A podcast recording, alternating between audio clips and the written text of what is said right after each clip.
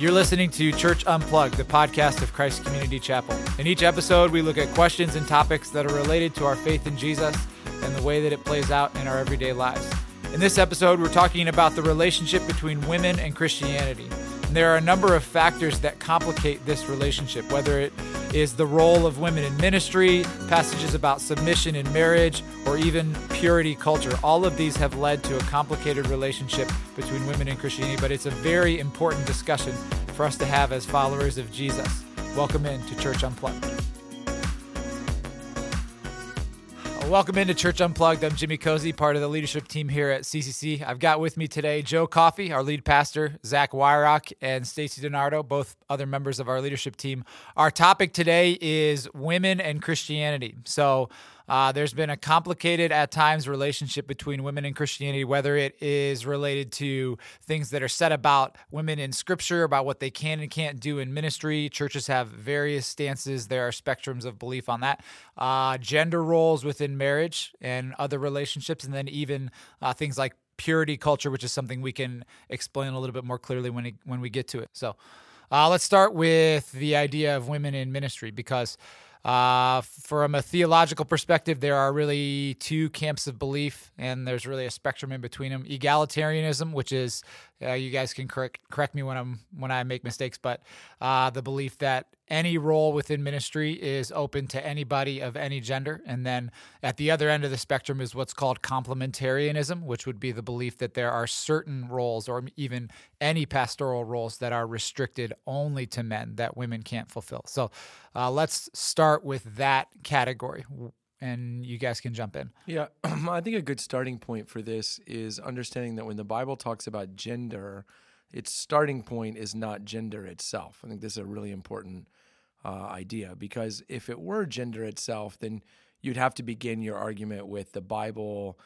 Uh, makes clear that there's something about men and women that are different in terms of superior superiority and inferiority, and then as a result, they play different roles because one is superior and the other is inferior. But instead, the Bible roots gender in the triunity of God. So, in the very beginning of chapter one of Genesis, you have God saying, Let us make man in our image, right? You have plural language, which we will later, as the story unfolds, realize is God the Father, God the Son, and God the Spirit. And when God makes man in his image, Genesis 1 says he makes them male and female. It's the only time that the gender of a creation is is made notice of. So in the animals, it'll just say, you know, he made them and said, be fruitful and multiply. But here he says, nope, he made a male and female. And in their maleness and their femaleness, together, they image a God who is three and yet one. Gender is explicitly linked in the Bible to the nature and identity of God. And the reason why that's so fundamental is because in the Godhead itself, what you have is equality Father equal with Son and Spirit, Spirit equal with Son and Father, and so on, around, around you go but you have equality of value, but distinction of function. So that it is God the Father who decrees the eternal plan, it is God the Son who accomplishes the eternal plan, it is God the Spirit who works that plan out in the lives of, of the church. And so when, when it says, for example, in Philippians 2, that at the name of Jesus, every knee will bow and every tongue will confess, that isn't a statement about super, the superiority of the Son over and against the Spirit. It's about the role that Jesus plays. So when you understand that, then and only then can I think you make sense of the Bible's teaching on gender. That it's not a question of superiority or inferiority, it's a question of imaging a God who is three and yet one, equal and yet separate in, in function. What do you think uh, is the reason then that? Uh, that there is such a, a, a, grasping and a dissatisfaction with different roles and gender and all of that. Do you think that is founded in uh, the sinful nature? Do you think it's part of the culture that we are in right now? Mm-hmm. Yeah. Uh, but it, yeah. it is fierce. Yeah, no, I think I would locate that frustration uh, in in in three main sources. Uh, one source would be culture, right? Which which is culture is much more about self-actualization. So it's saying the the kind of the chief sin of our culture is saying to anyone, you can't be what you want to be, you can't do what you want to do, because we view self actualization as just the highest uh, end goal. So that's part of it. I think some of it is a misunderstanding of God and a misunderstanding of what's going on in the Bible, that things are being restricted just to be restricted, or that the Bible is somehow driving home this superiority or inferiority idea. And the third thing I think is just really bad job of teaching and communication communication by pastors, particularly by men in the church who have taken a biblical truth, which I think is that men and women are different, uh, equal in, in, in, in essence, but different in function. And they have used that like a weapon to bludgeon uh, women. And as a result, there's been pushback less against the actual idea and more against the execution of the idea. And, and, I, and I think it exists on all three of those levels. Stacy, what's been your experience as a Christian woman growing up in the church? And then how do you how did you view it? How do you view it now? Yeah, absolutely. No, um, I think I, I love what you said, Zach, about just role and function because I do think growing up in the church, um, you do see just men honestly dominating church leadership. And some of that, again, is so appropriate and is the way that it is supposed to be. And then there are other times that I think it has been abused or there have been things that have assumed in roles that women can volunteer and are serve in that are not scripturally based. Um, as far as my own experience, I think it's one where um, I've been fortunate to be able to to obviously move in lots of ways to operate in gifts and strengths that God has given me to serve in the church, to work in the church, while at the same time.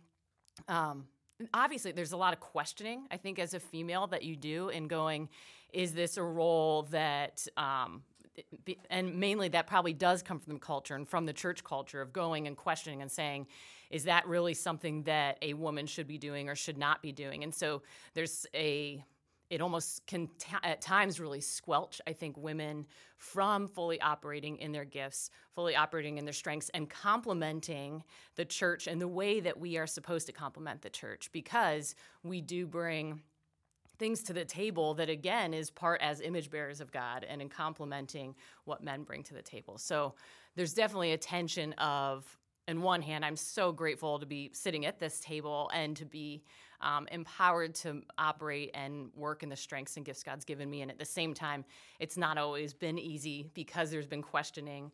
Um, I had one experience um, that I had a number of years ago in ministry at a different, um, at, in a different church where I had a pastor that I worked directly with say to me, I just wish you were a man because then you could be a pastor. And at that point, and where I was in my own even maturity and growth, it really did mess with me because I'm going, well, I have, you're telling me I have all of these qualities, and yet I can't function in that. And again, I do believe very much that the the leadership of a church should be that that male leadership and in the household and all of that. But there are ways that um, men can definitely handle that better in how we lead in churches. So yeah, really sorry you had that experience. That's not good. Uh, I think this is why rooting it in the triunity of God is so important because it preserves us from falling off one side of the cliff or the other. On the one hand, it says uh, men and women are equal in value. That just as you couldn't say, "Give me God," but leave off the Spirit give me God, but leave off the Son, give me God, but leave off the Father. You couldn't say, give me the church, but leave out women. Like it's that it's that simple. You you couldn't do it. It's that rooted in in, in the value. Uh, but just as the Father does not do what the Son does, and the Son does not do what the Spirit does, we all have a part to play. And you know, when I was planting in Cleveland, this was the single issue that we would lose people over, uh, Christians and non Christians alike, uh, by, by far, doubled up the nearest issue. And I always thought about it this way. I use this example that I think I hope is helpful. Uh, I think people found it helpful. There's a documentary. There was a doc- documentary on Netflix for a while. It's called Bat Kid, and it was the story of this kid, six year old boy in San Francisco who had cancer, and his make a wish was to be Batman for the day. And so the whole city of San Francisco jumped in and they just did this incredible, elaborate thing where he got to be Batman for a day. The police participated, actors were, were hired to be Batman villains that this little boy could capture. A really cool story. Uh, and I would ask people if you showed up with a friend that morning to volunteer, to do whatever it, it took to make Bat Kid feel like Batman for a day because he's a kid dying of cancer. And they looked at your friend and said, you know what, you would make a really good Joker. So would you mind being in front of all these people? Would you mind doing this? And and and your friend was like, that'd be great. And then they looked at you and said, uh, yeah, we need this is gonna be a mess. So we need people like you afterwards to come by and just sweep up the garbage in the streets. Uh, would you throw down your broom and say, "What if I can't be Joker? I don't want to do this at all." No, because you would understand you showed up that day because of Bat Kid. You showed up today because he mattered. In the same way, in the church, what matters is that Jesus is made much of, and we all play the role that we are given that will make much of Jesus. And so I do believe men and women have different roles, but I also believe those roles are so indispensable to a healthy church that just as we could not give up a member of the Godhead, we cannot give up one gender or the other in the accomplishment uh, of our mission. And I wish more men who had conversations like the one Stacy had w- would would be appreciative of the vital things that women bring, like what Stacy brings to this church, uh, and, and rather than making the point about what can and can't happen, truly valuing what is happening uh, because of the unique role that they play. For those of you who are listening, I think you've probably picked up that our church uh, is complementarian as opposed to egalitarian in the way that Jimmy described it. Um, but one of the ways that I, I have always thought of the way that complementarianism should be worked out, not just in the church, but also at home, is that I feel like uh, my job is to uh, to protect my wife, to take the shots that somebody, if somebody wants to go after my wife, I want to say to them, no, you, you come, I, mean, I will step in front of her and say, I will absorb whatever you want to to go after my wife for because that's what I want to do out of love for her.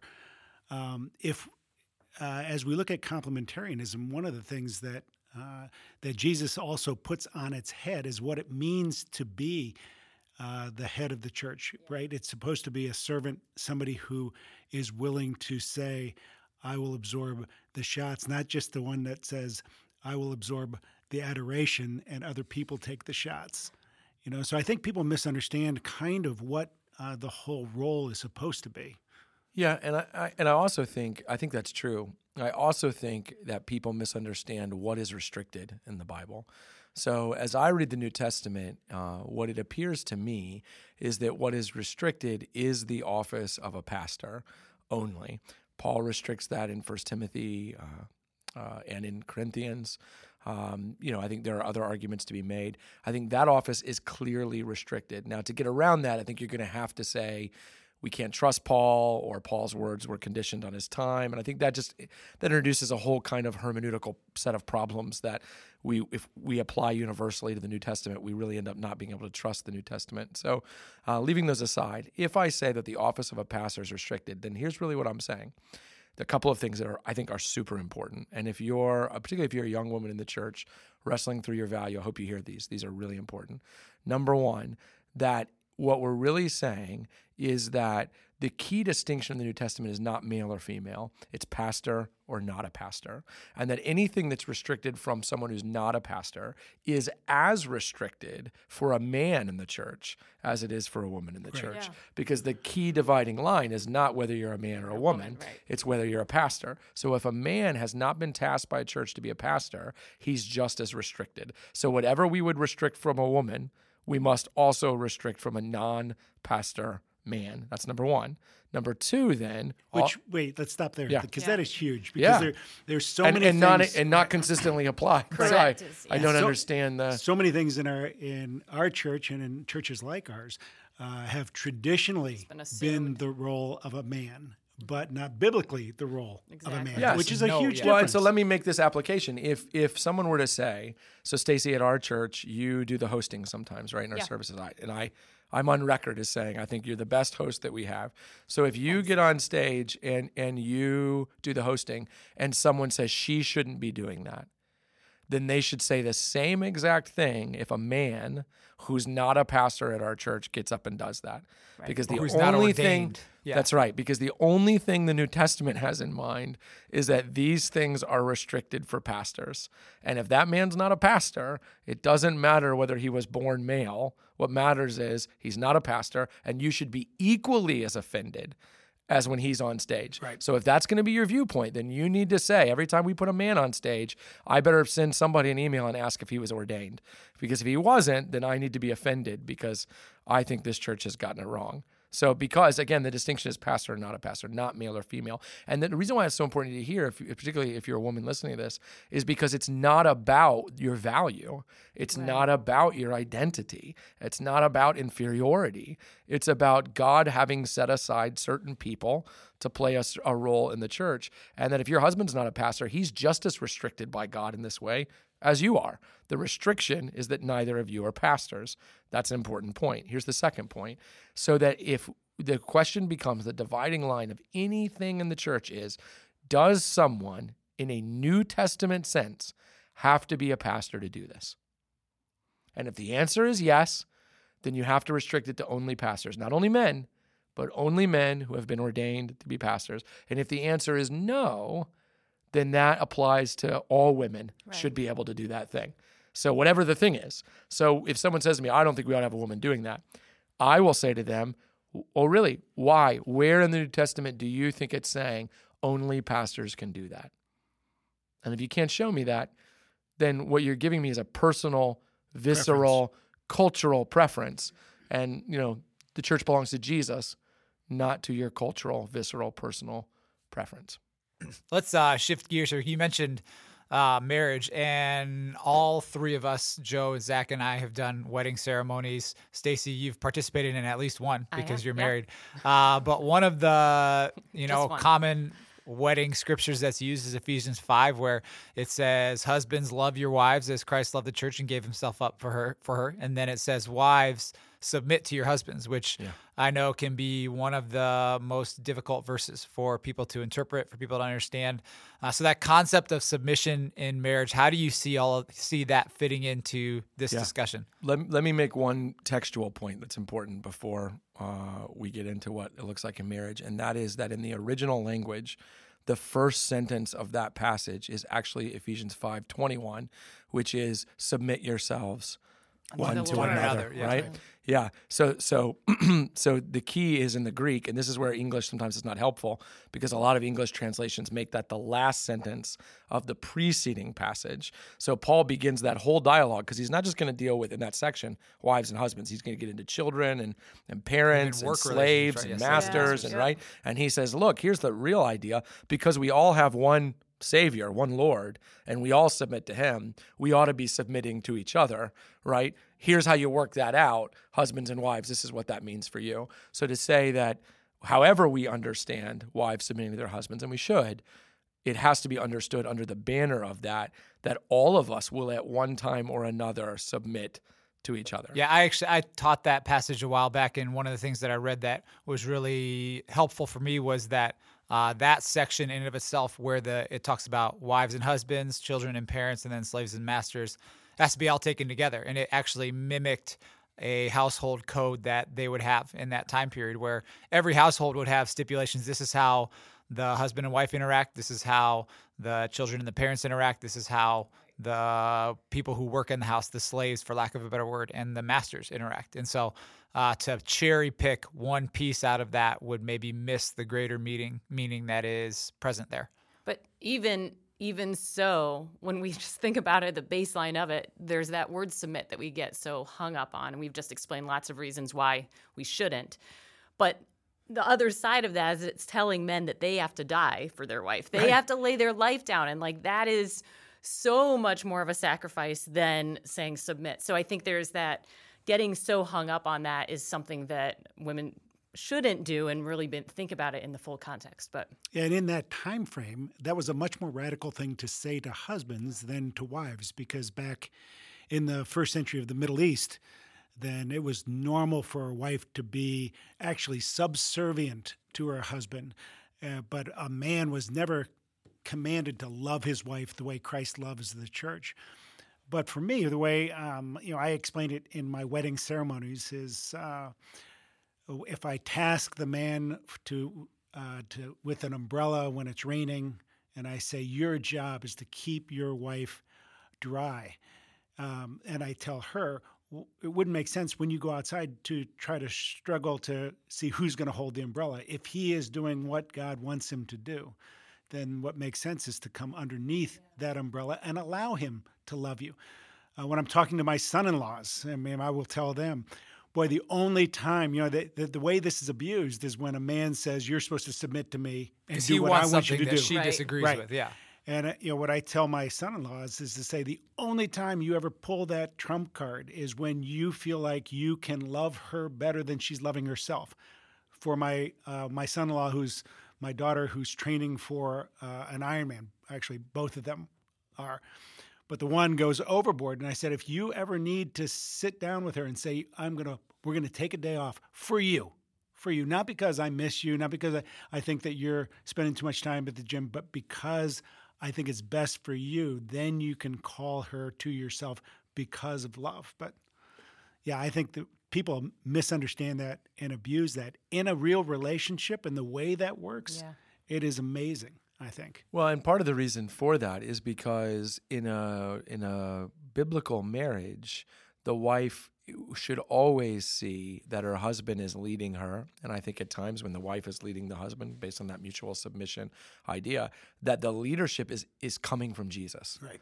That all they really want for you is the balance Jesus wants for you, the rest Jesus wants for you, the righteousness Jesus wants for you, so that it never becomes about what I want versus what you want, but it's always saying, this is what Jesus wants, and I'm happy to kind of stand in the gap and let you know. And and again, I just think that mutual submission is important because in my marriage, this has gone both directions. I mean, there's so many things that are true of me now that are true of me because Amy taught me them.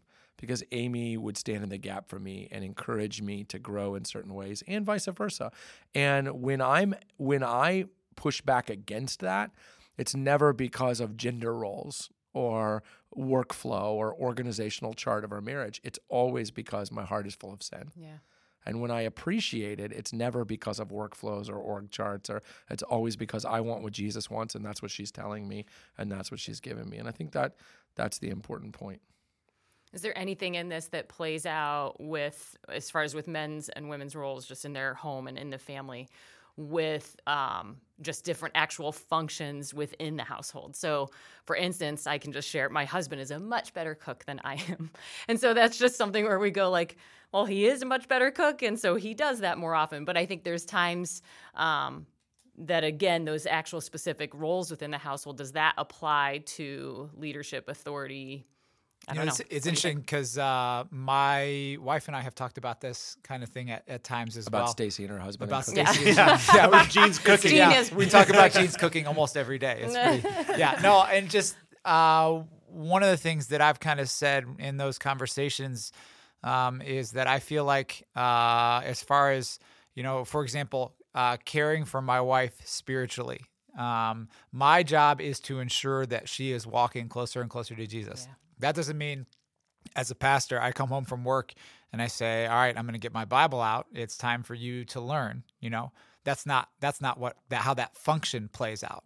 But I do think that God has tasked me with spiritual leadership in our house in the sense that uh, both for my wife and now all four of my children, my role is to ensure that I'm fostering an environment where they're able to walk closer and closer to Jesus. And I'm not doing anything that stands in the way of that. And I think the same principle applies to things, obviously, things like uh, what, cooking and cleaning in the typical 1960s Right. household where the dad goes off to work and then he comes home and puts his feet up and his wife brings him his food. And like none of that is anywhere, you know, that's all culturally assigned. Yeah, and it goes back to things we've talked about before about even like thinking about from a political standpoint, conservative and liberal. And there are conservative ideas of gender and liberal ideas of gender. And it's just a reminder that the Bible is not trying to align with one of those things. So, just as today's maybe more progressive culture is going to agree with the Bible on some things with gender and disagree, so is that 1950s yep. Leave It to Beaver kind of, it's going to have something, it's going to get some things right and it's going to get some things wrong. And it's important to understand that because culture is always shifting. Right. It, it, just is, it's always changing. So, the, the, the, that's why it's so important we stay grounded in the scriptures and we know what they say and we know what is being communicated so that when culture shifts, we're, we're not rising or, or lowering uh, on the tide. I did want to get to one more topic that you mentioned in the prep, which is just to, I think, kind of purity culture. And because I think it's another way that maybe male leadership in the church has gotten it wrong. Uh, and, you know, I don't want to get maybe into the nitty gritty of all the do's and don'ts, but things like the Billy Graham rule, things like uh, I kiss dating goodbye, like all those things that in my mind growing up as a young guy in the church, I always felt like women were being presented to me as dangerous. And, you know, there was some truth in that in my own life, but that had to do with me and how I interacted. And I think there needs to be a correction in the church to, to even on the conversation about sexual sin and dating and marriage and all of that, that uh, men take ownership of the fact that, you know, James will talk about the sin that begins in my heart and I give room to let it grow and I act on it. And that that's a me problem, not the pretty girl in high school ministry sitting next to me, her problem. Right. Um, yeah. yeah. I remember watching a, a, Netflix movie. It was a documentary on a woman who was growing up in a uh, in a very very conservative uh, Muslim country. Yeah. And she was beautiful, and uh, the women around her said, "You're in danger." Yeah. And she ended up getting killed. Yeah. Because she was beautiful. Yeah. Because in that culture they would say that's that's her fault. It's not the sin that's within me, which is uh, mm-hmm. which is not something we want to do. And any time that we end up putting it on somebody else, uh, that that somebody else is responsible for my own sin, uh, we're making a mistake. Yeah. Right?